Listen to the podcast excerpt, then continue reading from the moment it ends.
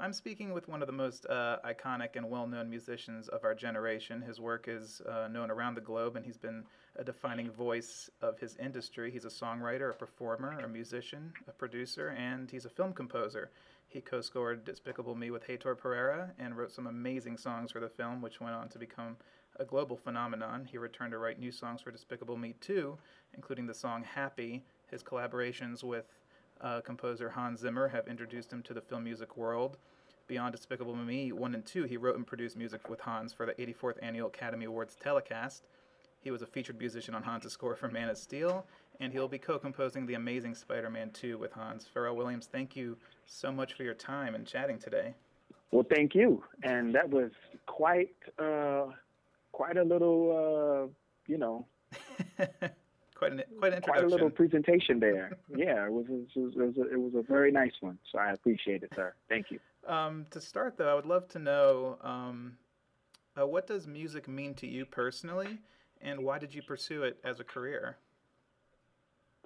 Well, music to me, um, you know, in my older years, I realized music was medicinal.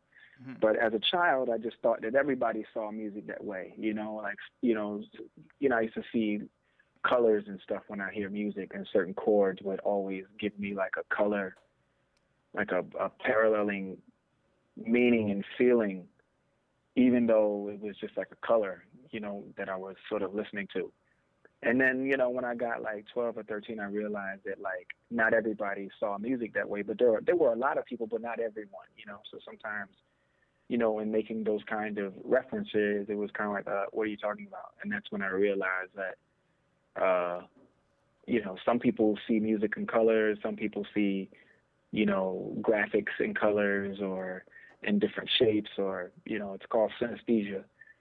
You know, many people hear music in many, many different ways. Um, but uh, once my teacher, um, saw some sort of propensity in me for music. Um, you know, I was just always strongly urged to to try out music. And my grandmother, when I was a child, was like, you know, you should you should learn the drums. Like you love, you know, playing percussively. So um, that's what music is. You know, it's it's my best friend, and it's always there for you.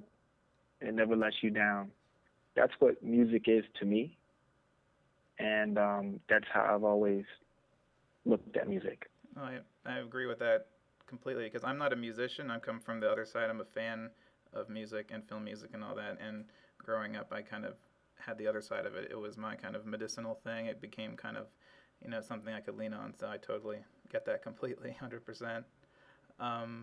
So you have an, I mean, you have an amazing musical career, and we could spend hours, I'm sure, just talking about everything that has led up to now. But I would love to focus on your uh, film music work. And so, at what point did you decide that you wanted to try your hand at scoring? Uh, was there any reservation at first, or did you just decide to jump right in? Well, it was animation, so it was like, man, I really want to do something in the animation space. And so, mm-hmm. when given the shot, I, you know, I didn't hesitate, you know, and it, you know, under the auspices of Han, you know, over at Remote Control, and you know, having all those great guys just sort of just teach me the way, mm-hmm. And you know, I, I really learned a lot. So it was like it was awesome. And uh, were you were you a film score fan before getting involved in writing them? Any particular scores that made like a big impression on you? Yeah, of course, Hans's work and you know, John Williams. I mean, Mm-hmm. There's there's so many of those guys, but I can say this: I learned, you know, just in working with scoring and understanding how it works. Right. Like you know, I I feel like my music has become a lot better. Oh yeah, I, I can imagine it. It kind of gives you a more of a emotional touch with how music works, since you're kind of working with images instead of lyrics. And uh, Mm-hmm. And Despicable Me was, I mean, it was a fantastic score, and the songs were just perfect. And you worked with Heitor, who is an amazing guy. I've interviewed him several times. I love him. What was that mm-hmm. uh, collaboration like? Did you lean on him for support, given it was kind of your first time scoring a film? I did lean on him. I leaned on him, but I, I, I you know, it was more about like I just wanted to learn while I was working. You mm-hmm. know, I wanted to make sure that like every time I I, I you know I, we ended up doing something that that um that we would keep. I just wanted to make sure I was still learning at the same time. Right, right. And uh, so, does your score writing process differ from your songwriting process? If you're doing both, you know, kind of like on Despicable Me, which comes first, the the song or the score? Well, with music in general, it's just sort of like a blank canvas. Mm-hmm. You know, um, you determine what you're going to do and in what context you're going to put it in and why you're doing it. And, you know, and you know, once you fi- figure out all those answers, then there you have it. You have something that makes sense for you musically. But like when you we're dealing with a film, you're dealing with uh, the animation, mm-hmm. what the director actually wants, because the music in a in, in most films are, are like a roller coaster. You know, they take you on these emotional roller coasters, coasters of going up and down, sideways, diagonal, you know, forward, backward, upside down, whatever whatever it takes to get that thrill. And that is what they try and they, what they try and do in movies. I, I would say most of most of them are largely successful with it. Mm-hmm. Yeah. And you know, you, you're in a you're, you're watching a, a, a brilliant film is when the music the aesthetic, the actors, the actresses, and the through line all work in concert so well that you can't really separate them. It's almost like listening to an orchestra and not being hearing the whole entire piece together, but not necessarily being able to identify each individual section. That's when you know something is working in concert.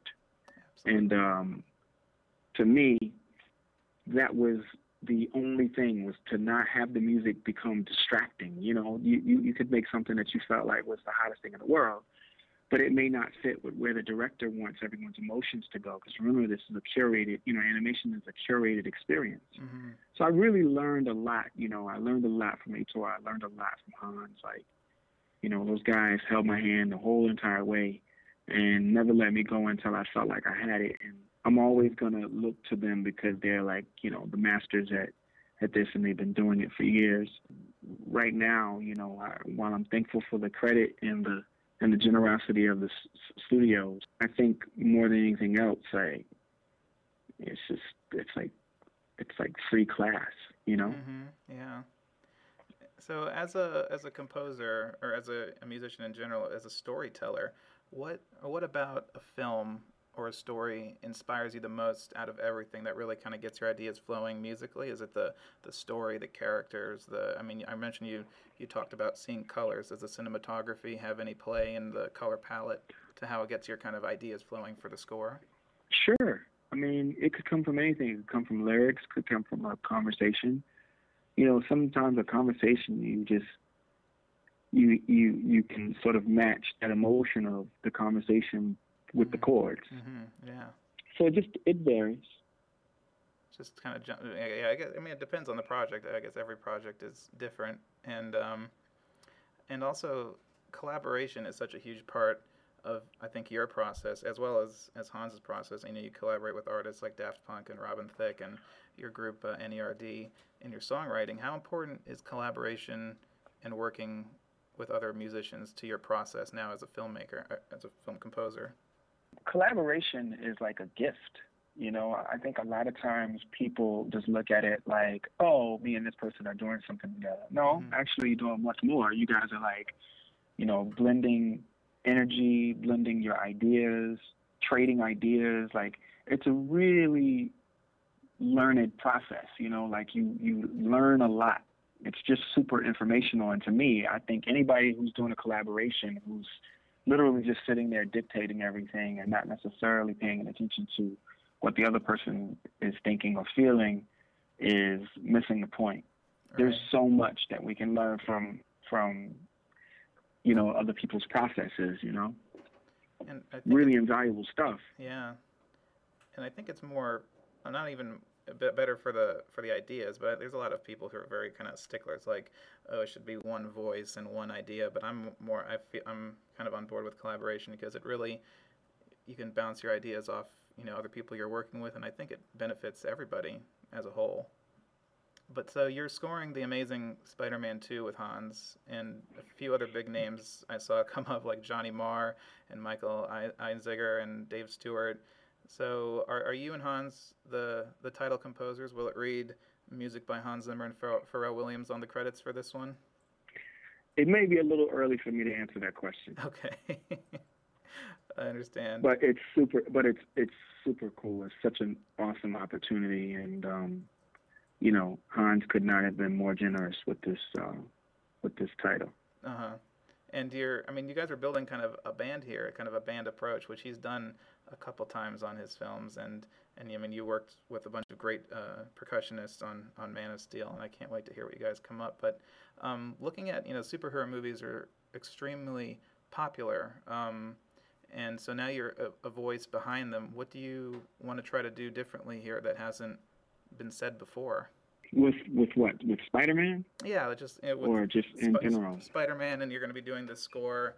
Uh, have you? I mean, I know you can't talk too much uh, in detail about it, but are there any specific ideas that you'd love to try out with this? Try try to kind of implement. Oh yeah. Oh man, it was it, it was the it was crazy the stuff that um you know we were able to pull off it's just it you know the, you love it when things come together because it doesn't have to you know what i mean mm-hmm. especially when it's like a half court shot yeah, but yeah. the fact that everything has been coming through so crisp and fits together man it just fits together in such a wonderful way it's seamless this is a really good word and that's when you know like the process is going right oh, yeah, I can't wait to, to hear it. I'm so excited. um, so you're you're part of the superhero world now. If you could pick any one superpower which one would it be? Oh, Magneto for sure. Even though he he wasn't a good guy, but I still liked his power. And if you could pick one superhero theme that's ever been composed, that could be your theme. Which superhero theme would you pick? I used to like the Justice League. The oh. Justice League. Uh, um, when I was a kid, I used to like that theme music. Oh wow, that's a, that's a great answer. That's awesome. Veering away from all the current films and everything.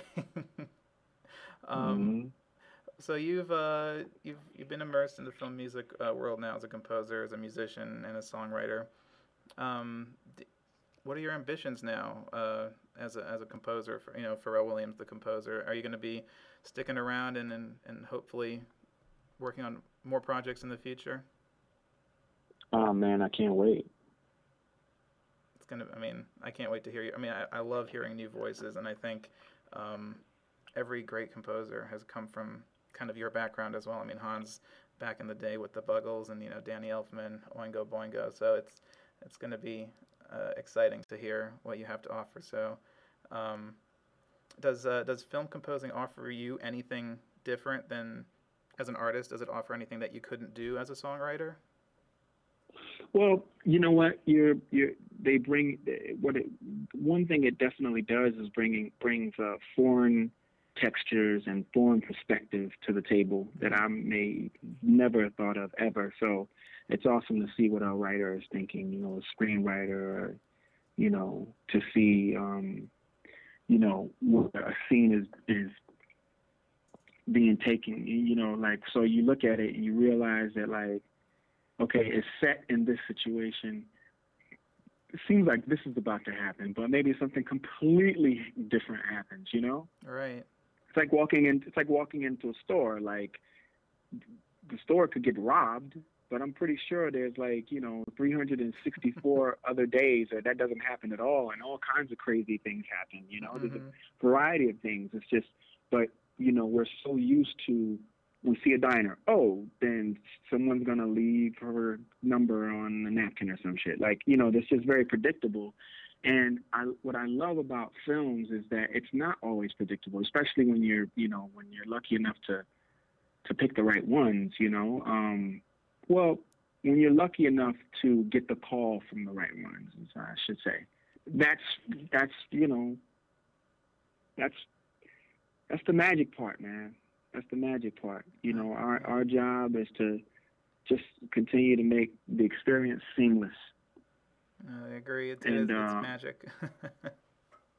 yeah, because you know the thing is, is that you know when one thing sticks out, then it just ruined the whole entire experience. It's like a, it's like a, a fray. you know, in, in his sweater. It calls attention to itself, right. yeah. Yeah, and, and you know, you go yanking on it, trying to fix it before you know it. Like you know, there's an even bigger hole. So it's like. Yeah. That's a great analogy. I love you that. Know, you, well, yeah. So everything has to be like even, and everything needs to just feel like one fluid motion of like of emotion and, and, and music, you know. So that you know that's that's always the aim. Well, I, I I just can't wait for to hear your you know your music, what you you and Hans and everybody else comes up with for Spider-Man 2, and everything you do in the future. I'm, I love Despicable Me and, and what you and Heitor did, and and uh, and I'm also just a huge fan of your music in, in general, your your work as a as a songwriter. I'm have huge respect for you, and I thank you so much uh, for your time today and and for speaking, and uh, hopefully maybe you know we can do this again maybe have more to talk about once Amazing Spider-Man comes out. But Pharrell, thank you so much uh, for your time today. Thank you, man. I I, uh, I appreciate your time and you know all of those great, curious questions. And I hope to everybody uh, listening, I hope I hope they had a good time. well, I'm sure everyone's just... and found it. No, seriously, and found it as enjoyable as I did. Like I totally appreciate the opportunity.